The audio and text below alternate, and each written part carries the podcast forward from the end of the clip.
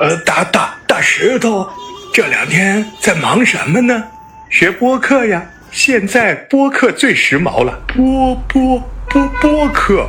什么是播播播客呀？就是好听的节目呀，就是聊天呢，就是说些开心的、有趣的、奇怪的。那你有有自己的播播播客了吗？这不正在学习吗？马上不就有了吗？我现在就是一名喜马播客小学徒，欢迎收听大石头的喜马播客小学徒。欢迎收听喜马播客小学徒，让我们在喜马拉雅一起玩播客。这两天参加了喜马拉雅的一个播客的培训课程，看样子喜马拉雅呃开始对播客这个门类呃希望做一些挖掘。我看那个参加课程的还挺多的，这个小小的一周的训练营，好像有几百人在参加。听了几天，其实我自己也一直会想做。播客现在已经培训了两天了，我感觉就是听下来的一些认知会更加明确一点。那今天呢，通过这个呃录音，我其实自己是在找这个状态，找这个状态。因为首先我们会从那个录有声书这个角度，播客来做一个比较。第一点让我感觉就是语气。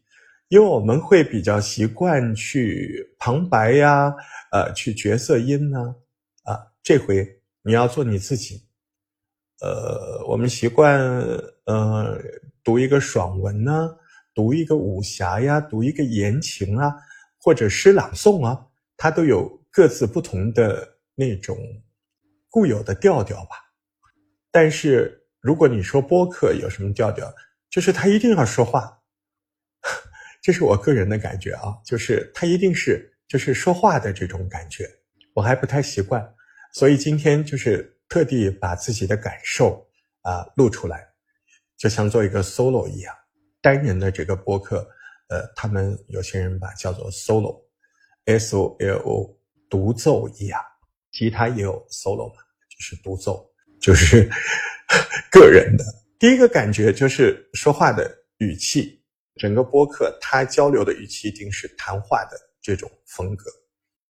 第二个来讲呢，它就是你可以写提纲或者不写啊。我今天现在就没有写，嗯，就是要说自己感受，要说自己心里想的，要说自己对这个问题的看法啊。你看，我现在就试图在练习自己对这个播客这件事情的看法。啊，我我脑子正在转，我要说什么？当然了，它有双人的形式，更多人的形式，或者录播的形式。但是我觉得，呃，最典型的还是两个人或三个人互相聊天，不管几个人，他就是要聊天。你不能像旁白那样端起来去说，那可能就不是播客了。第二个让我的感受，我觉得老师们到现在也没有提过，但我已经感觉了，啊，有几个事情，呃，他们没有说，就是 RSS 这件事情，啊，老师会有提到 Podcast，就是同步到苹果的有一个软件，那这些软件里面其实还有一个非常重要的共性。就是你做出来一个节目之后，比如说你在荔枝播客也好，喜马拉雅里面也好，你做一个播客之后，其实你这个音频文件呢，它有一个 RSS 地址，这个 RSS 地址，我觉得是播客的灵魂之一吧。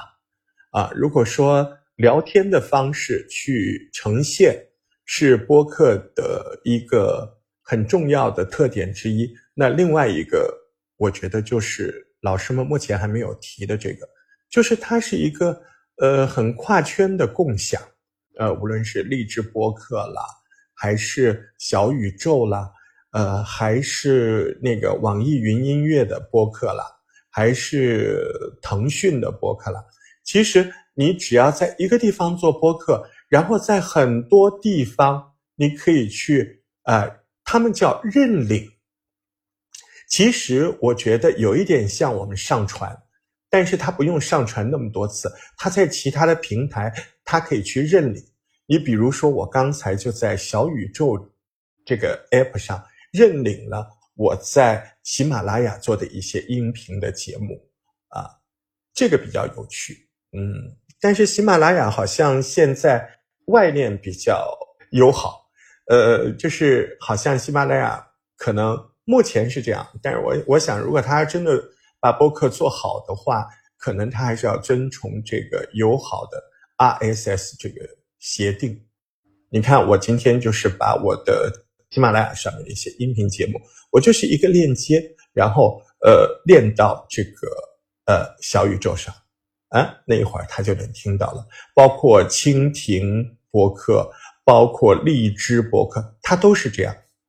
你播客，你首先你要有一个友好的 ISS 协议啊，这个也是我今天分享的第二点，就是我个人的看法。第三点。我想说，其实我蛮期待喜马拉雅解决播客的一个问题。其实老师们支支吾吾的，我也知道，我在外面了解，其实播客目前呃能够盈利的非常少，非常少。嗯，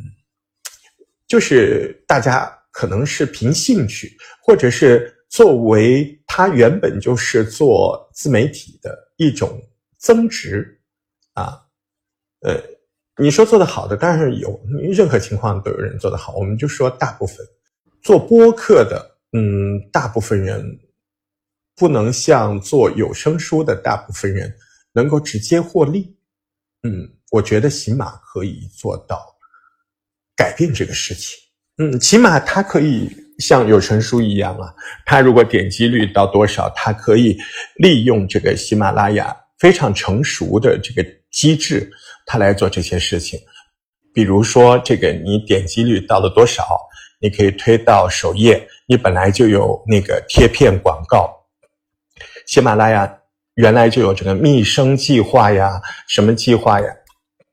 我就有的文章才一万多点击率，它也能弄到几十块钱呀，对不对？这个我觉得是喜马的优势，嗯。但是我觉得，起码如果要做这件事情，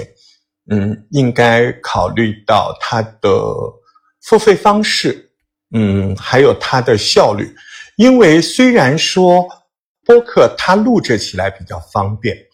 嗯，但是它制作起来是比较麻烦的。为什么？它这个东西它是要讲东西的，就是你等于写和说一次性完成了。你要有自己态度的，对不对？你就是一个标标准准的百分百的原创者，哪怕你说的是别人的东西，那么你也是带着你自己的看法和态度啊，呈现的就是你的看法和态度，对不对？你的看法和态度，当然通过你自己说出来就是原创啊，啊，比如一部电影啊，比如一个热搜的事件。通过你说出来，那就是原创了呀，因为你你不仅仅是描述这件事情，告诉大家啊，最近什么地方出了一个电影，或者最近什么地方啊，大家都在聊什么一个样的事情，啊，你会转述，然后呢，你不是就结束了呀？你会说啊，我就觉得这个怎么样怎么样，这个我就觉得那就是你的原创啊，对不对？播客就是玩这个啊，就是用声音啊。呃，来表现态度，啊，方式简单，然后传播自由，对不对？它传播方式非常自由嘛。我前面说了，它有个 ISS 这个这个特性啊，呃，所以呢，嗯，我觉得起码要解决这个问题的话，你不能够就是说，呃，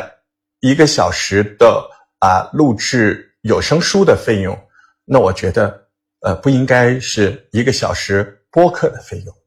那你一个小时制作播客的费用应该远远高于一个小时录有声书的录制费。嗯，分成也是这样，我觉得广告也是这样，不是说录有声书不付出心血，我自己也录嘛，对吧？呃，不能那么说，就是公允的说，他没有办法不停的录啊，他要做大量的前期准备工作。你录书那就是表演练习，对吧？有书来，一个熟练的有声者，他可以呃一天录个四五个小时。啊，不管你这个干音效率有多高，但是你可以做到，对吧？你可以做到不停。这个播客有很多这个播客玩家，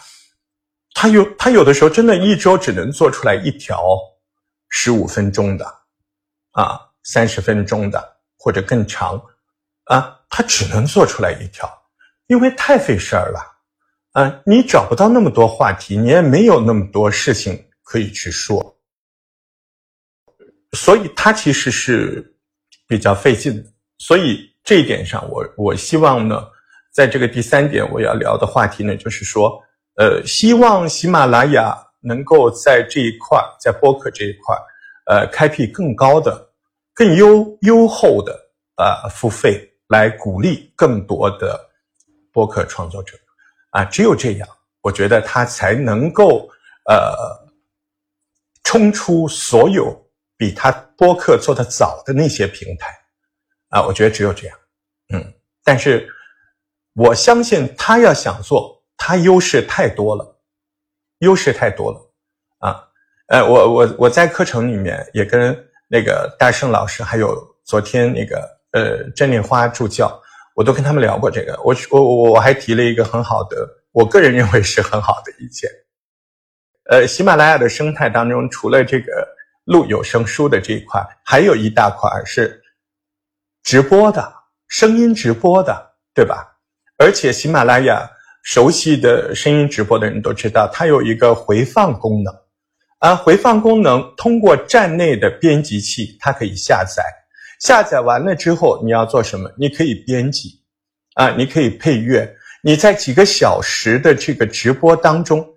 嗯，万一啊那天你觉得。有一段有一个来宾上线跟你聊的东西很有趣，你就可以把它剪辑成了一个播客呀，这是不是非常方便？而且我觉得啊，直播板块的那部分的小伙伴，他们比录书呃说话的感觉会更好，因为他们就是说话嘛，聊事儿嘛，啊，开玩笑嘛，是不是？我觉得这个是非常啊有优势的。嗯，起码他本来就有这个直播，对吧？而且我也觉得他可以就着这个直播，嗯，这个板块的部分，在直播室里面做一些活动，呃，关于播客的活动。嗯，你看他经常做那个在直播室里做，呃，录一个声音文件啊，朗诵一个东西啊，播播一个这个演播一段文字啊。啊，我觉得那个反而不是针对所有啊有声工作者的这个 优势啊，对不对？因为有些呃直播的呃朋友，他就只会说，他没有学过呃有声书演播，嗯，所以到播客这块他说话的感觉肯定比这些做有声书的还要好，哎，他每天就说嘛，所以这一块呃，而且如果在直播室里挂起来，我们开始某一个这个播客主题大赛，啊，就是把你的节目当中录多少分钟剪下来，我觉得既可以提高直播室的热度，又可以再次的用一个新的角度，又把喜马拉雅的播客这件事情我打噎了，又把喜马拉雅的之间播客这个事情就是更进一步的推广。嗯，今天就讲这么多。我反正铁了心，肯定要做播客的啊。那我还会不会录有声书？那当然我会。呃，我觉得 我可以把有声书做主业，播客做一个爱好。啊，但如果呃播客的这个收益开始有啊，或者更多，那也可能都成为主业，对吧？嗯，不管怎么样，呃，呃，我我是很期待，呃，喜马拉雅在这个播客这一块创出一片属于喜马拉雅自己的风格，而且利用自己的已有的这么多热爱声音的小伙伴、喜欢表达的小伙伴啊，这个人群，呃，庞大的听众人群啊，这几个部分。喜马拉雅都占优势啊，而且喜马拉雅已经建立了基础的一些对声音创作者的报偿的制度。那么只要略微的修改啊，那我觉得喜马拉雅呃未来的播客可能啊，其他平台嗯 必须要抬起头来看 啊。不管怎么样，我们都希望声音给大家带来快乐。以更多的方式带来快乐，无论是演播还是聊天式的播客，嗯，声音是你的第二个平行空间。我是大石头，感谢你听我啰嗦到现在，也期待，也希望你从现在这一刻就期待啊，我的播客即将出发。